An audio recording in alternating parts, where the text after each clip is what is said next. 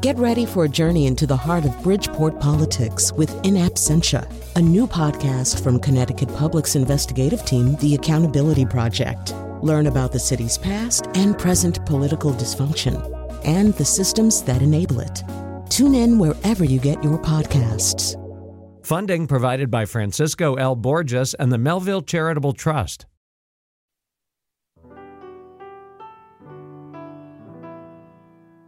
Right now you are down and out and feeling really crappy. I'll say. And when I see how sad you are, it sort of makes me happy. Happy. Sorry, Nikki, human nature, nothing I can do.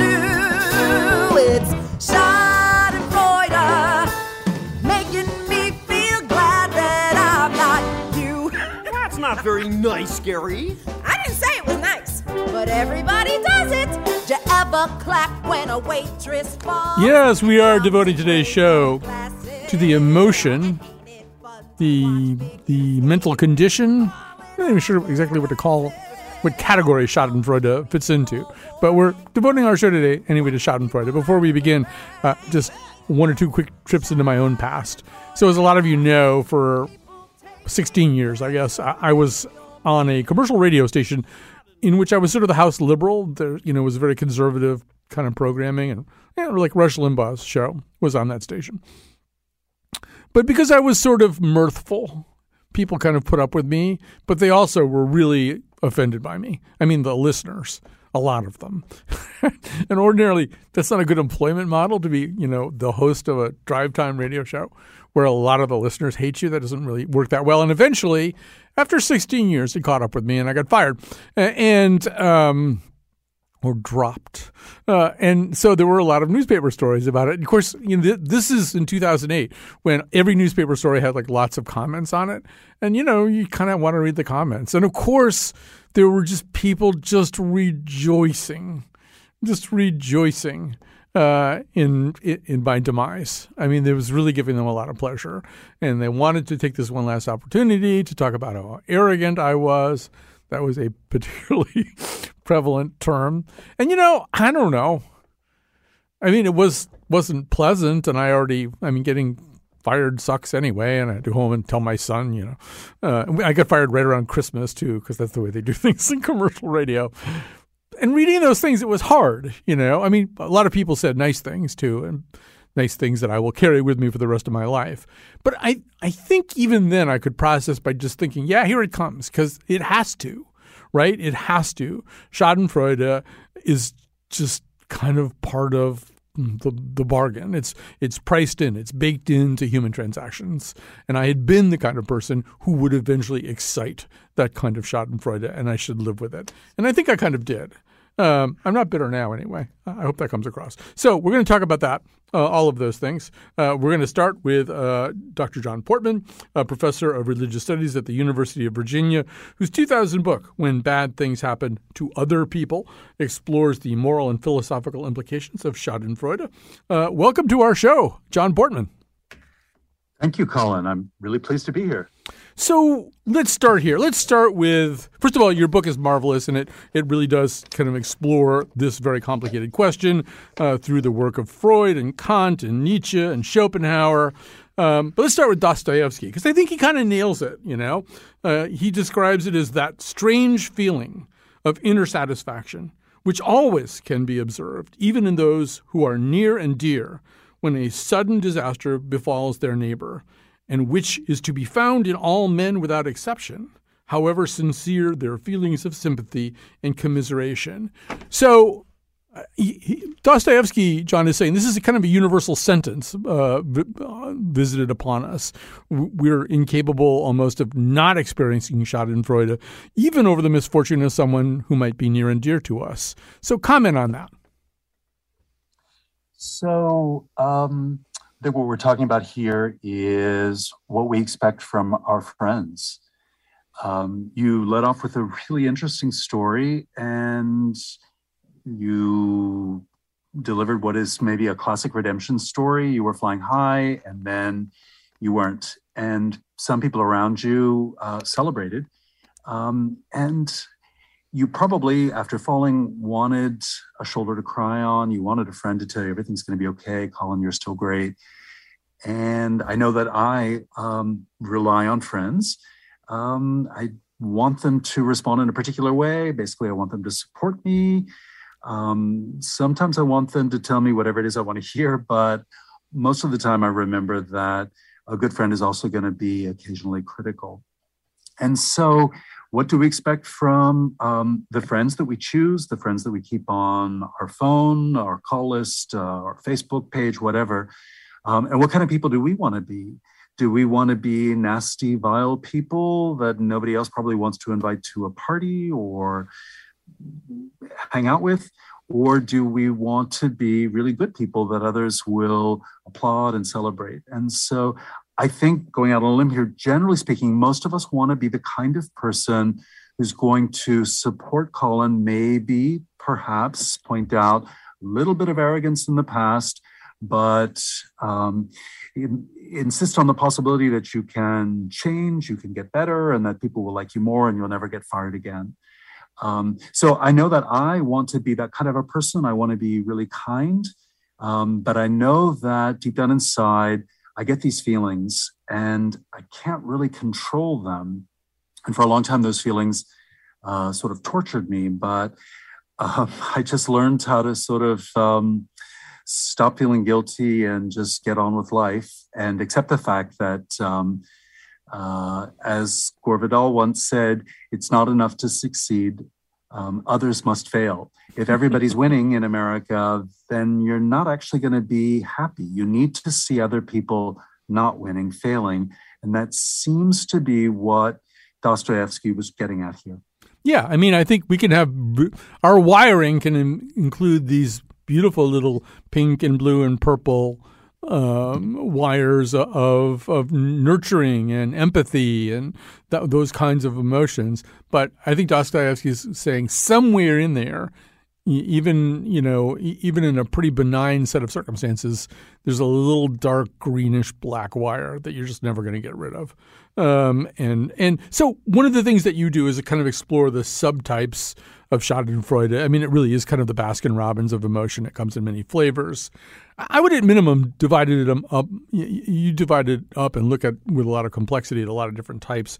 At minimum, I think there's three. One of them is that kind of almost karmic pleasure of seeing someone quote get what's coming to them. This kind of sense that this person was a perpetrator of injustice. This now is a kind of cosmic justice visited upon the uh, the person. Therefore, let us be happy.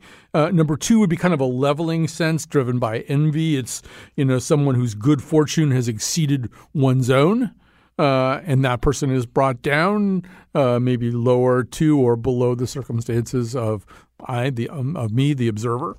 Uh, and then the the last one I think is that Dostoevsky one, the pure Schadenfreude, in which really anybody's misfortune is at some level kind, some kind of little inkling of good news. So I don't know. I mean, you you might divide things up a little bit differently, but you, you do divide it up to look at those kinds of things, right? Are we seeing, for example, justice, karmic justice, when something bad happens and we're happy? Yes, yes. And part of what makes this emotional reaction so fascinating uh, is that it's evaluative. Um, it relies on what we consider to be justice. And what we consider to be justice doesn't always line up with the opinion of the person standing beside us. And that's why, to me, the emotion is um, so fascinating, uh, but also so slippery. So it's kind of crazy when you stop and realize how different your views are from those of other Americans. Um, sometimes um, Democrats and Republicans uh, argue uh, vociferously with one another. I think we're all pretty much familiar with that. Uh, other times we see um, this kind of struggle to make sense of what people deserve on a on a global scale. There's so many so many different uh, reactions. You are yourself something of a celebrity there, um, but I'm thinking of the Olympics last month and the uh, Russian skater Kamila Vasilyeva. Um, she uh, is, in my humble opinion, truly extraordinary. I mean, I, I can't believe what she can do And we all heard in America, I think we heard throughout the world, that she wasn't going to be allowed to skate because she was caught cheating. She had taken a banned substance. And then, you know, back and forth, back and forth. Every day there was such drama. Finally, she was allowed to compete um, over the objections of so many people in the international community. And then we all saw what happened when she went out on the on the ice. Um, Russia very much in the news now. She was representing Russia. Something really truly horrible happened to her. Um, perhaps, Colin, you'll think you'll you'll you'll agree that it what happened to her was worse than what happened to you. I think we'll come back to this later in the in the um, in the segment. How it is that we judge suffering, what's really important and what's not important. She um, was skating in front of the world, and yeah, things went very, very badly for her. And um, some people felt wonderful about that because they thought justice had been done. You know, she cheated, supposedly, um, and she failed. And the country that she represented perhaps um, was humiliated. Um, but then, interestingly, um, the international opinion shifted later, and people remembered this is only a kid. She's only 15 years old, and she's probably not sophisticated enough to take these banned substances on her own and get away with it for so long. She probably had someone helping her, maybe a whole team of people helping her, and maybe those people never even told her what they were putting in her, you know, vitamin shakes, et cetera, et cetera. So there's so much going on. Um, what people deserve, what suffering is okay to laugh at what suffering is so horrible and so bad that only a truly vicious person, maybe a psychopath, would uh, would laugh at. And again, it comes back to the kind of person that that you, Colin, wants to have, that I want to have, or that Kamila Vasilyeva wants to have when her entire world fell apart with, you know, millions of people around the globe watching. Yeah, I mean, I, I think we're encountering this. First of all, uh, it's absolutely the case that we need to be better at making distinctions between wanting, just just put it in a fairly unsophisticated way bad things to happen to Russia as opposed to bad things happening to Russians. And certainly to extend that, when I saw that the Russian Paralympic team had been sent home, I thought that was like kind of a horrible thing. My God, they have nothing to do with the incursion into, into Ukraine. But but let's let's look at another thing a little bit closer to home, and that is what we've been through recently is uh, an enormous debate o- over COVID nineteen and the reliable and prudent precautions to take about it. And one thing that we've seen is the deaths of um, a number. I mean, I think about eight semi prominent conservative talk show host or conservative Christian talk show host have died of COVID after having spent a lot of time inveighing uh, against masks and vaccines and maybe even denying the existence of COVID as it's medically described.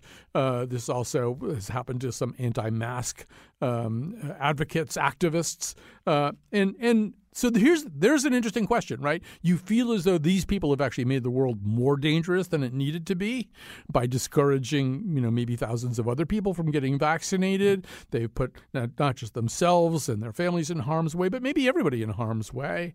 Uh, and and so there is a temptation, I think, to experience some Schadenfreude. Ha! You thought you knew what was happening. You thought you had the right answer. And now you're dying of the very disease that you advocated against preventing. Um, and, and I wrestle with this inside myself because I ultimately don't want to be that person. And, and I think there is a better way of looking at it. But, but wow, there's one, you know, where it, it, it, it there's a real sort of instant limbic system snake like desire uh, to to bite that person. Right, exactly. And so here we have this um, this sort of evaluation built into the emotional response. Um, if you're someone who denied that COVID even exists, you know, it's just basically another form of the flu, then um, you perhaps will be judged very differently from someone who, um, through no fault of his or her own, I mean, nobody deserves to get sick, but somebody who who got you know vaccinated, double vaccinated, maybe triple vaccinated, um, came down with COVID. Uh, somebody like Queen Elizabeth, for example, the public reaction or just you know the reaction of your friends, uh, the reaction from your community is going to be very different because um, back to the arrogance that you talked about at the very beginning, uh, before you were canceled. Um, if you think that you know more than the scientists who are warning everyone daily about the dangers of COVID, uh, and you don't get vaccinated or you don't wear a mask, then chances are people are going to respond to you less sympathetically than if you did everything in your power and you came down with COVID anyway. So the the fairly well known Jesuit theologian uh, James Martin wrote about this in the New York Times op-ed page, and he and he said, "Don't do it. That kind of Schadenfreude is wrong." And he said, "I could invoke a lot of theologically sophisticated terms, or you know, various well known Catholic thinkers, or, or whatever. But the truth is, I'm just going to use a simple word. It's mean." It's mean. It's mean to, to, to, have that attitude towards people who died. And and one thing that I've been thinking a lot about, John, is the fact that most of these people they're sort of the products of their environment, and their environment have guided them to, I mean, particularly the rank and file anti vaxxer. I mean, they, they don't choose this. You know, they, they're in an environment where they, they wind up coming to this conclusion based on all kinds of stimuli that, that they're not in control of. And so to wish them dead or to rejoice, to experience Schadenfreude in their demise or the fact that they were really, really sick for three weeks or something, it, it does feel morally wrong. This is one of the questions that you are exploring in this book. Is it is it morally wrong to do it? Is there any way we can let ourselves off the hook for it? So maybe you could say a little bit more about that. Sure, that's well put. Um, I still think, and, and you may disagree, that most of us really do want to be good people. We want to be kind, and we want to be known as, you know, excellent people to be around. And yes, um, James Martin has a point. Um, it just looks nasty and, and, maybe even tacky to laugh when other people suffer. But um, then you have to ask well, are you really laughing at the fact that someone like, say, for example, Donald Trump, a human being, an individual, came down with COVID, which is a truly terrible sickness? Or are you taking joy in the fact that what he represented has been undone, has been proven wrong? When this 15 year old Russian skater falls repeatedly on the ice, are you laughing at her, a little girl, or are you laughing at the enormous corrupt machinery? Perhaps, I mean, let's just say for the sake of argument that it is um, a corrupt machinery that would that was responsible for for her doping. Are you are you taking pleasure in the fact that that kind of corruption has been exposed and been called out, and that um, she was initially at least sanctioned? Um, so, so what we're what we're talking about is um, again what kind of people we are, and whether we're laughing at a person or we're la- laughing at what we take that person to represent. And if it's the latter, then there's no need for us to consider ourselves mean people or nasty people. I mean, we we are brought up to think that good people deserve to succeed and bad people uh, deserve to be punished. And we know that when criminals, uh, be they thieves or rapists or dictators, when they are brought to justice, maybe in a court of law, maybe on a telephone, uh, a, a radio program such as your own, that it's okay to take joy in the fact that goodness has prevailed, that people who cheated or stepped out of the lines were caught and were called on it um, now have to face up to the fact that they did something wrong. So um, all this is to say is I, I think it's a little simplistic to just stop right there and say that anybody who feels really good when a person they consider bad is diagnosed with COVID um, is is a nasty person. I'm not sure that that's actually straightforwardly the case because again, it's um, it's really good, isn't it, to have passions in life, to be really particular about the way that government is handled. Um, I'm talking about Democrats versus Republicans.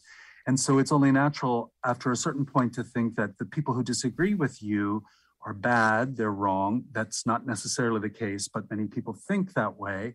And that when people who disagree with you suffer for some reason, that you you in your view have have somehow prevailed and that your side has won so again um, envy anger malice these are these are bad emotions bad people are associated with them but justice um, is a good emotion. And caring about justice and wanting to see justice done is something that we associate with kind, good people.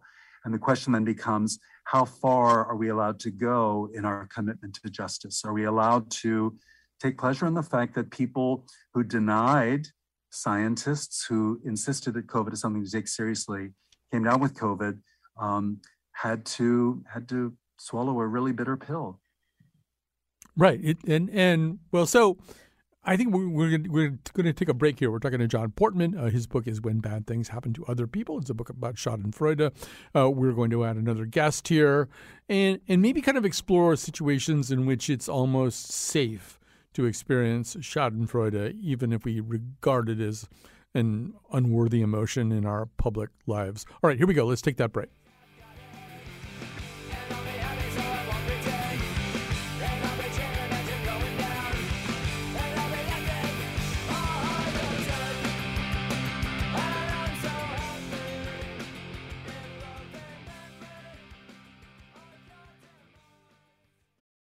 Support for this podcast comes from Hartford Healthcare.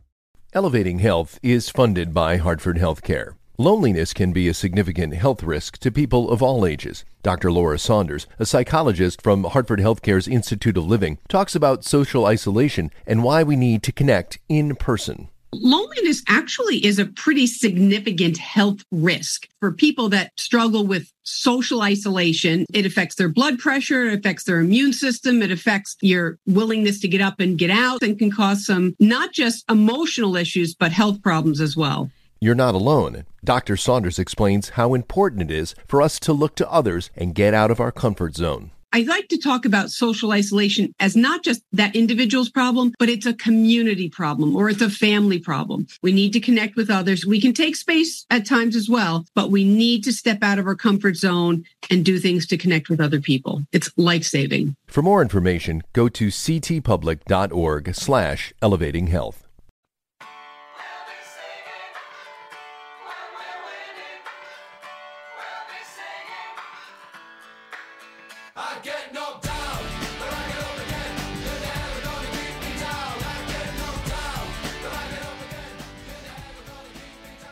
Oh, a little chumbawamba to lift your spirits. Yeah, we all get knocked down, uh, and sometimes it's very amusing uh, to other people when we get knocked down, or amusing to us when other people get knocked down. And sometimes that happens kind of metaphorically or symbolically. Sometimes it happens literally and physically.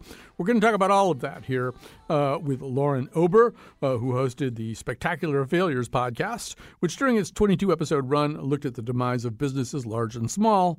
Uh, and she's also a big fan of fail videos. I hope we'll have time to talk about those. Still with us, John Portmann, professor of religious studies at the University of Virginia, and the author of When Bad Things Happen to Other People. So, John, in your book, near the end, you get into this whole idea of outlaw emotions, a term coined, I think, by Alison Jaggar. Um, this idea of there's certain emotions that, you know, Father James Martin writes an op ed in the New York Times saying, just don't do this don't do this kind of Schadenfreude. Stop it. don't. It's mean. Uh, and and so you think, well, maybe I should. On the other hand, it seems as though, as you write, denying an emotion, refusing to have a thought that you really do have, deprives you of all kinds of opportunities for self reflection, learning, understanding. Just pretending you don't have the thought seems like it accomplishes very little. And it does seem as though there are these kind of public spectacles like most of reality television, for example, that kind of allow us to do that. But let's go all the way back to 1995. Cat, we're going to play A1. Uh, you may recall that in 1995, the actor Hugh Grant was caught uh, in a sting with a sex worker, uh, and he decided to go on The Tonight Show to talk about it. Let me start with question number one. what the hell were you thinking?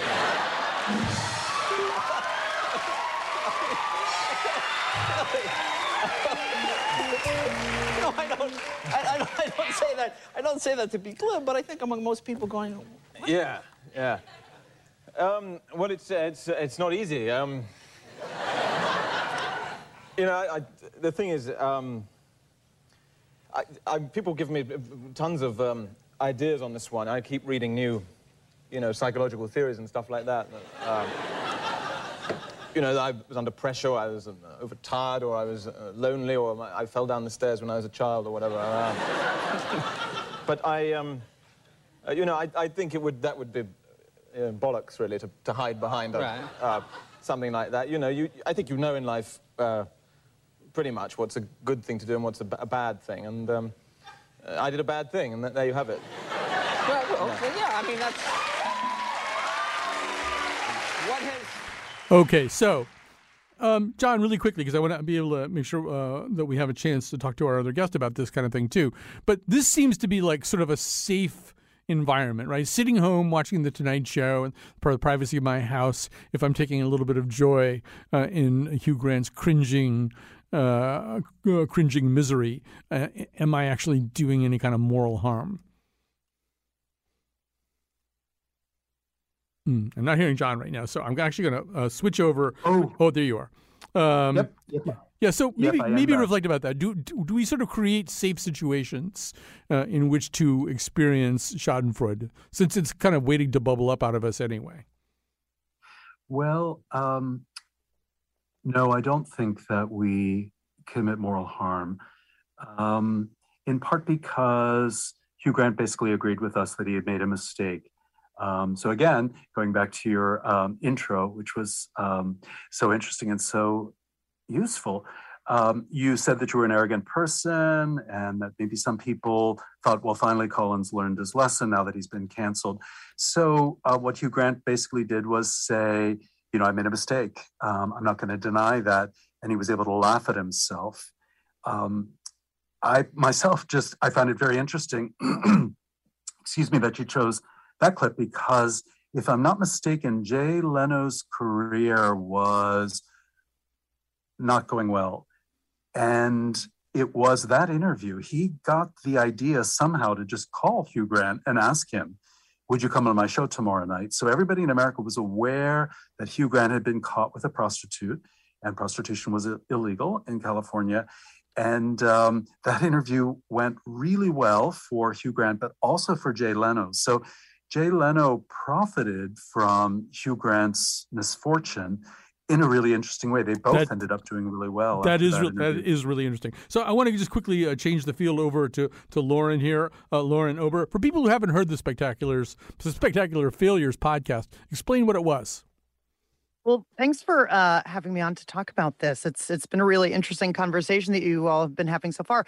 So, you know, Spectacular Failures was a narrative business show um, about big business collapse, um, and I think it it it did really well, and it struck a nerve with people because you know these are giant corporations that we know about uh, kodak or forever 21 and sort of understanding why they fell apart um, was was interesting. I mean, especially when there was, you know, sort of dirty business and nefarious things going on. Um, but I think that you know we we we love a little comeuppance, and uh, you know we tried to have fun with the stories. I mean, not laughing at anyone's expense, um, but but sort of telling the the truth of how things fell apart. Right. Yeah. And, and Lauren, I, I think there are, for example, you do a thing on, on Broadway failures. Um, you know, Spider Man Turn Off the Dark or whatever the hell it was called. I can't even remember the subtitle anymore. There was something just so ludicrous about the whole thing that, I mean, obviously it got really bad. People were getting really hurt. Physically injured, you know, but they were breaking like both wrists at the same time doing some kind of onstage stunt. But there was something about the composite of it too, right? The just the magnitude uh, of the failure that that you just couldn't Uh, you couldn't fail to either laugh at it or at least take some kind of pleasure. I mean, is it like the overweeningness of some of this, the the way that it was, it, it's something that struts on the stage so much and then falls? Uh, I, I guess that's sort of part of the fun, right? Yeah, I mean, I think it, at least for me, or the things that interest me, it's sort of um, it's a juxtaposition, or you know, I think of there there are a couple of forms of Schadenfreude for me, and I think you touched on a couple of them. But you know, the one is you know we do we do like the the the comeuppance of the arrogant, um, and uh, I mean, I, you know, the way I feel is as long as as as nobody is really getting hurt, it's okay to sort of take a little bit of pleasure um in this but yeah i think i think the the Spider-Man was a good example, or the the musical version, because it seems so outlandish. Although, if it would have succeeded, we would have all been, you know, like starstruck, and we would have thought, "Oh, this is so amazing!" Right. No, I Um, would have like, been. how could they yeah. pulled it off? I would have been pushing you into 42nd Street so I could get ahead of you in the ticket line. It was so exactly. So with that in mind, and you said as long as nobody gets hurt. So let me make a confession to you. I can share this with you because I know that you like fail videos. Please. I, I was a my son and I used to really enjoy watching Tosh.0, uh, which a TV show, which if, if for people who know it, it, it almost entirely consisted of people on little motorbikes running into trampolines, just practically decapitating themselves. You know, and there's just no earthly moral justification for watching these things. And he was very good at commenting on them too. You know, um, I don't know. I, I think about that and I just wonder because I think of myself as essentially a pretty nice person. I find myself wondering what's going on there. I don't know. Do you have any theories?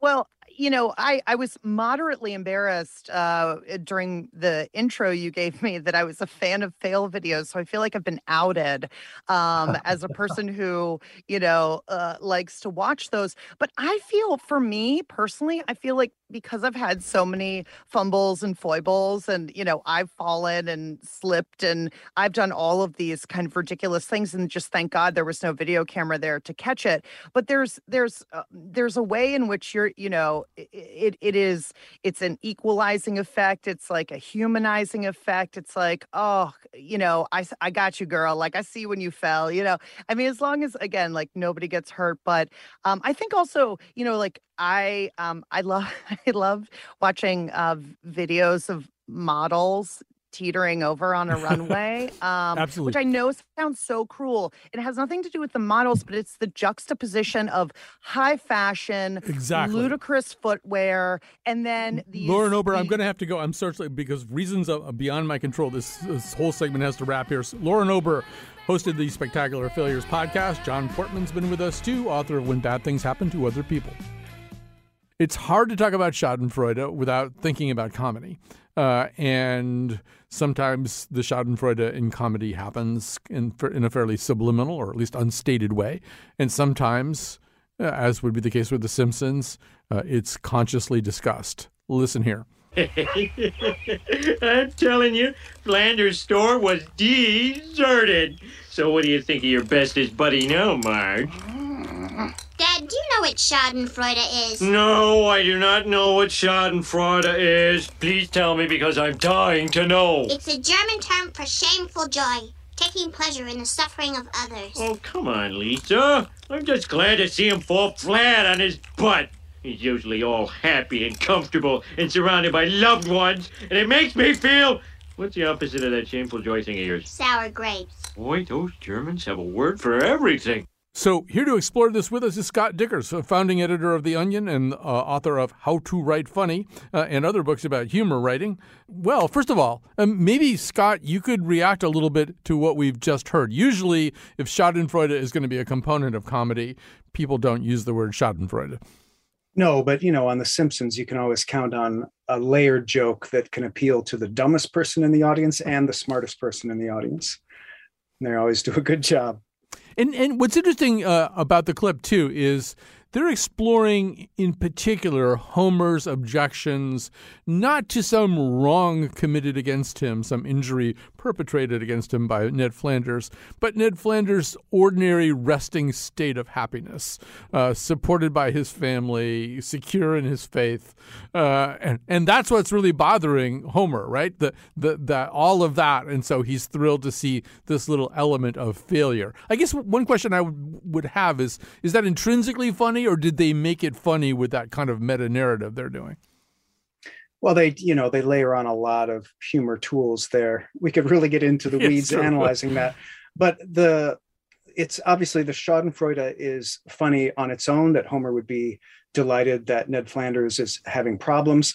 But it's also funny that he resents when he's happy. So he kind of runs the gamut with Ned Flanders. and if you have characters that contrast as well as Ned Flanders and Homer Simpson, that's going to work because you've got great irony built into that and kind of how it works in real life obviously if you don't like someone you're going to you're going to be extra happy if if they're having some misfortune that you can laugh at behind their back Right. Schadenfreude is clearly on, on a sliding scale. Uh, there are times where we see it as a form of uh, kind of karmic adjustment. You know, if something, uh, if Jared Kushner le- loses a lot of money or something, that's probably going to make me happy. Not because I need somebody to lose a lot of money, but I, I might sort of need Jared Kushner to lose a lot of money. So yeah, some like remember Pharma Bro, like you know, every, Yeah. the whole world was delighted when when he was in trouble.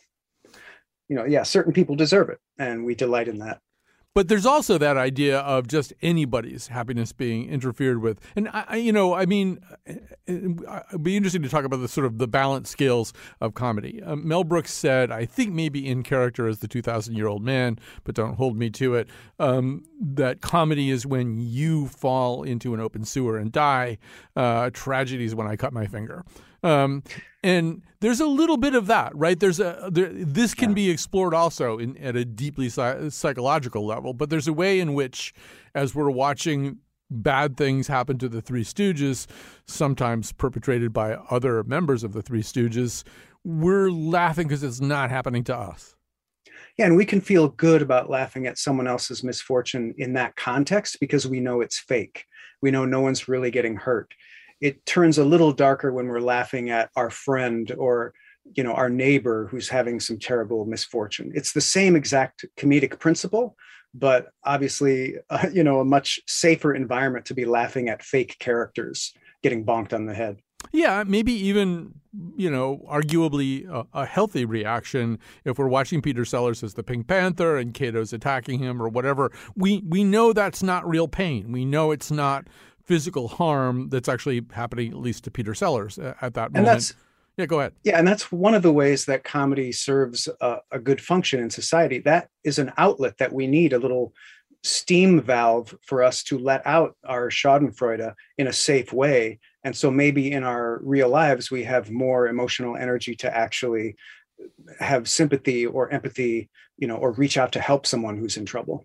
That would be the ideal course that things would take. But for the most emotionally healthy person, yes. So I'm talking about 0.01% of the population. Right. There's a, that famous Charles Addams cartoon that which is entirely just uh, a drawing of a movie audience, all of whose members are weeping, except that there's one ghoulish Charles Addams guy who's kind of laughing. you know, whatever else Yeah. is making everybody cry. And and you don't want to be that person. You don't want to be the person who who carries over from the Three Stooges to real life. But I think also, and here I will get a little bit NPR nerdy geeky and say, you know, Montaigne would say that what we're doing really is exploring our own vulnerability. What, what we're really thinking of is, yes, somebody could hit me in the head with a hammer; it would really hurt a lot. Um, so I'm I'm laughing maybe partly out of relief that it's happening to Mo or or to Inspector Clouseau. Yeah, I, I think that's true. I think that's another service that comedy provides. You know, it's all about the universality of the experience. You know, comedy allows us to laugh at s- such a range of human foibles. You know, Schadenfreude to me, it works in comedy as do so many other character interactions. But yeah, the difference for me is in real life when you're actually rooting for someone's failure, you know, or cheering so- someone's misfortune. That that's only funny when you're when it's fake. Right. I, but it's also interesting because there's a kind of startle uh, reflex that's going on in that fake environment. And I'll give you another example. So I don't know, know in what context, but Tina Fey said if you want to make an audience laugh, dress a man up as an old lady and then push him down the stairs. If you want to make a bunch of comedy writers laugh, just push an old lady downstairs.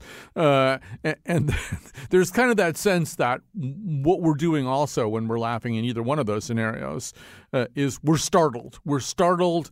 Uh, we have essentially two choices: to react in horror or to react react in laughter. So in a way, I mean, we're we're doing the laughter because we know it's not real. I guess.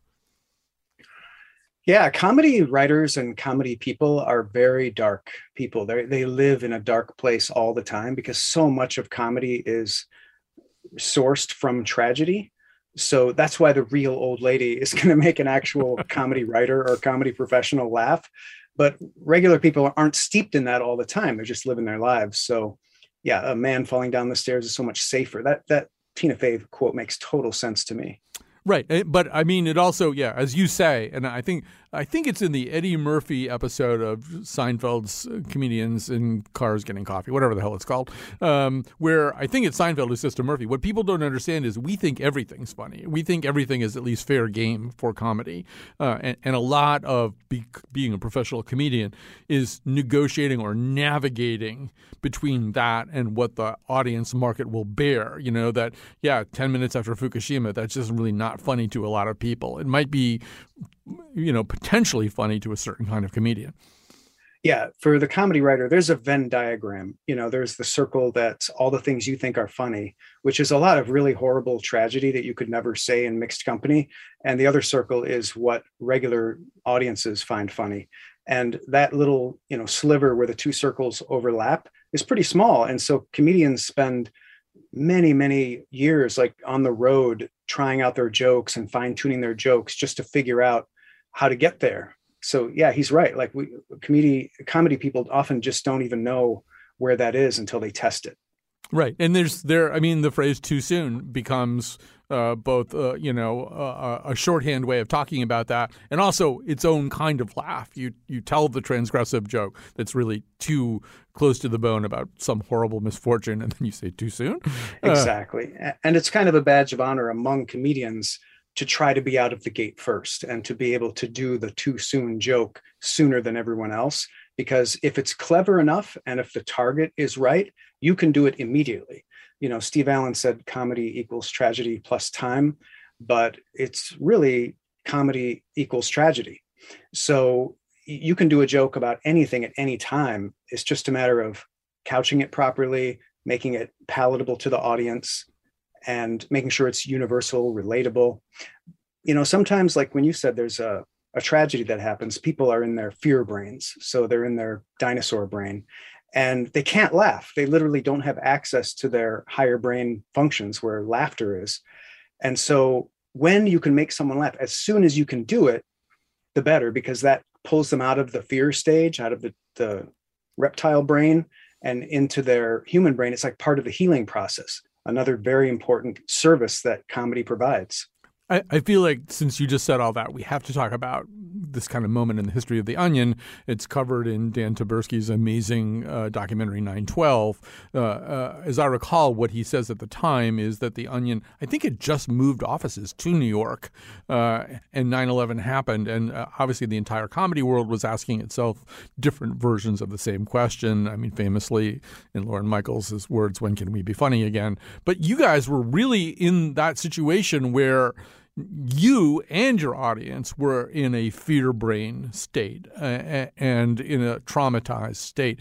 Uh, maybe you can, I don't even you, whether you were still with The Onion at that point, but uh, maybe you can talk a little bit about that. That seems to be sort of the ultimate challenge, that particular moment. Yes, it was. And The Onion waited two weeks. We had just moved our office to New York and got settled in, and 9 11 happened, you know, a few blocks down. And that's what you know we had done this book our dumb century which is a look back at the 20th century through the pages of the onion. And we learned in making fun of events throughout the 20th century like the titanic all the way up to the the oklahoma federal building bombing. And we kind of learned like what the appropriate distance is and how you have to go after the right target in order to make jokes palatable and for things to still be funny. Because you know one of the best times and places to laugh is in a classroom or in a funeral when you're not supposed to laugh. So, in a way, it's almost like the perfect environment when you have a tragedy. And we know as satirists that the job of comedy is to help people heal. So, if, if The Onion would have made a bunch of jokes about, I don't know, you know, making fun of the victims, making fun of the buildings that got torn down, like one of the jokes that got pulled that we didn't run was something about quadrigon officials uh, saying that the attacks are are over. So that's making fun of the victims. It's making fun of the Pentagon being destroyed. So in going after the right target, so the Onion goes after the terrorists. You know, it goes after these relatable feelings that people are having, and so on and so forth. That allows the jokes to land, it allows people to connect with them, and it allows for that healing to take place. Right. And I think mo- one of the mistakes that we make sometimes is talking about c- comedy as a monolith, you know, where this is the way that comedy works. These are some of the aspects of human nature that are priced into comedy. And the truth is, you know, that's what the Onion had to figure. I mean, Anthony Jeselnik would just start telling stories, telling jokes about people jumping off the building. I mean, he wouldn't wait 10 minutes because he has some kind of other covenant with his prospective audience. I don't even understand what that covenant is. Uh, I don't know why he would tell some of the jokes that he tells, but there are, there is that kind of comedian, right? Who's who's, gonna, who's who says, "I am going to bypass all of your civilized instincts." And I mean, I, I could give a, I could give it a solid example, but it's so horrifying. I don't think I'm going to do it. But but Jeselnik will say, I, I am going to now make a joke about something that you think I cannot make a joke about because it's so horrible and so tragic. And and I don't even understand what the next sentence is after that. Like, and, and so here's why it's going to work. I, I don't know how that works at all. Well, a lot of it has to do with brand. So here's the secret to comedy people don't laugh at things that are funny they laugh at things that they have given themselves permission to laugh at. So if they know a comedy brand, for example, Anthony Jeselnik, they know that comedian, they know his brand of comedy, they like it. They have given him permission to be funny. So, and they know that part of that brand is he's going to be pushing the boundaries and he's going to be doing stuff that's on the edge and too soon and everything else. In a way, The Onion has that same reputation, like an equal opportunity offender, unafraid to upset people and so on and so forth. If you know a really family friend friendly comedian like louie anderson or jeff foxworthy had gone out and done the same jokes it probably wouldn't have worked. Right and i think other there's another kind of comedian who can do this at the level of ab- abstraction. Well i mean Steven wright who does everything at the level of abstraction can say if at first you don't succeed, don't take up skydiving.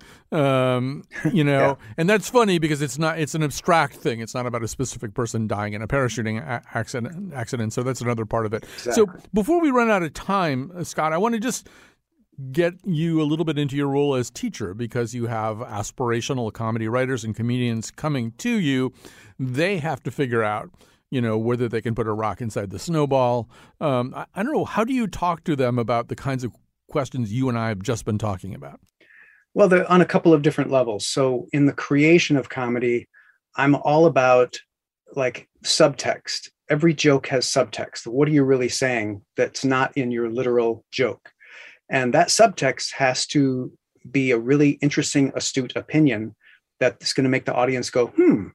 And then it has to be delivered, like you say, a rock and a snowball. It has to be delivered couched in a spoonful of jelly, which is all the funny jokes. And there's 11 different ways to make subtext funny. There's only 11 different kinds of jokes. and though a professional comedian knows how to use those, they come naturally to that person. When you're teaching someone comedy, you have to teach them those 11 filters, how to use them, and they can make any subtext funny. Then on the other level, in just their lives, in trying to succeed in the comedy business, for example. I teach them about this concept mudita, which is an Indian word that's kind of the opposite of Schadenfreude. It means taking pleasure in someone else's success. So if you want to succeed in comedy, you have to have really high EQ. And when a competitor or a peer or a colleague ha- gets a Netflix special or you know get signs a TV show, you need to be happy for them and you need to email them and say, "Oh my God, God, I'm so glad you got this gig. That's so great. That's the currency of the entertainment business. And it's how people rise up in it by being that much of a, a good person. If you're taking pleasure in people's failures, you're going to you're going to fail fast and you're never going to rise up in the industry. So like we were talking about before, it really is a difference between the the comedy creation world and the jokes and the abstract versus the real and how you act in real life the two are completely di- you want to be completely different. You want to be explore all the schadenfreude you want and laugh at people's misfortune especially people in positions of power. It's always fun. But in real life the opposite. Be a good person celebrate those who succeed and have empathy for people who are having a hard time. Reach out to them and help them because it's probably going to come back to you. So that allows us to kind of come to a close and to just emphasize the fact that uh, Tina Fey doesn't really enjoy pushing old ladies downstairs. She just she thinks that she and her writers would think that was sort of funny, uh, um, which is very very different from having any kind of affinity for it in, in real life. It's the acknowledgement of the darkness that all comedians have and that many audiences share and appreciate when they partake in dark comedy like Anthony Jeselnik, for example. All right, we have to stop there, but uh, it has been my great pleasure. Scott Dikkers, you're a great uh, conversationalist about this, founding editor of The Onion, author of How to Write Funny and other books about humor writing, does teach uh, that as well. Um, thanks for joining us. Thanks for having me, Colin. Appreciate it. All right, and thanks for listening today. And thanks to, once again, to Jennifer LaRue, uh, who pulled all of this together, and enjoy the rest of your day.